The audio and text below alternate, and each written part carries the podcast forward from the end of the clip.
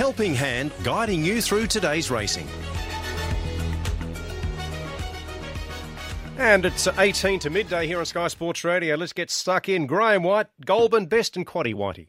Thanks, Kev. Looking forward to this program at uh, Goulburn today. First race kicks off 150, and I thought the best bet appeared pretty early in the program in race two, horse number two, Lunar Rocks, way back in grade today.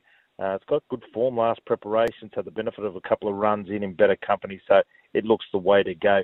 Maybe it moulded it up into my next selection, my next good thing, race four, number three, Iconic Dame. Got a lot of ability, this mare. She's a city winner in a highway. She's won three of eight. Tolashula, just a little bit of a tricky draw there from barrier uh, 10 in this field of 10, but I think she's good enough to overcome it. So race four, horse number three, Iconic Dame, and also race two, horse number two, Lunar Rocks. For the quaddy today, we'll just go the first, the two numbers in the first leg, three and two. The second leg, five, nine, one, and throw in 11. The third leg, just the two numbers, two and nine.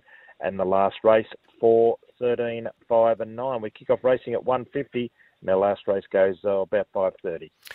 Thank you, Graham White. Anthony Manton calling at Goulburn this afternoon. Now, Armidale, we had Priscilla giving us the preview. Gary Cleese. Morning, Gary. Yeah, morning, Kev. Yeah, Armidale today. we got a nice seven race card.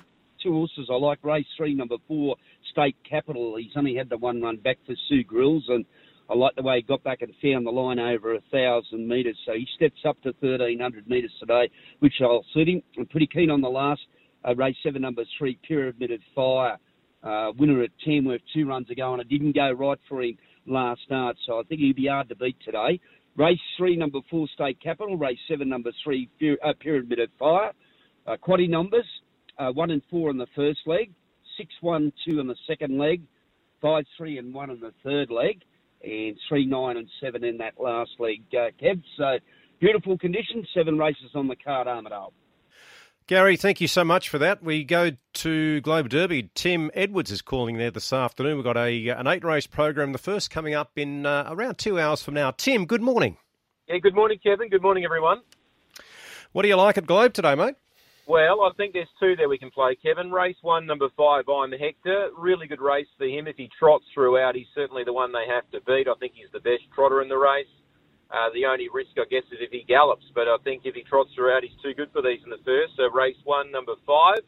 I think it's around the $2.10 mark. And in the last race, Kev, I think uh, Izanagi can run well here. Race eight, number six. A bit of a drop in grade for him. He's only lightly raced.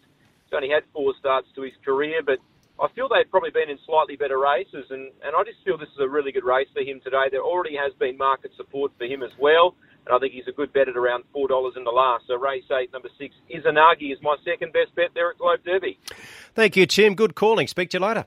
Thanks, Kev. Tim Edwards. Now, here's a man who has been on the road all weekend. Ron Knight called Richmond Greys for a Saturday morning, backed up and went to Dubbo Saturday night. Went home to Bathurst after that. He's back in Dubbo today. Ron, are you are you with us? Good morning. Yeah, mate. Uh, morning, Kev. Morning, everyone. yeah, pl- pl- plenty of miles under the belt this weekend. I reckon. So, I suppose you didn't take your uh, your sleeping bag and camp the night at Dubbo for a couple. No, it was good to get home for a night. Um, I thought there was two good things today at Dubbo. Race three, number four, Jet Setting Jetta, and race seven, number two, Golden Bullet.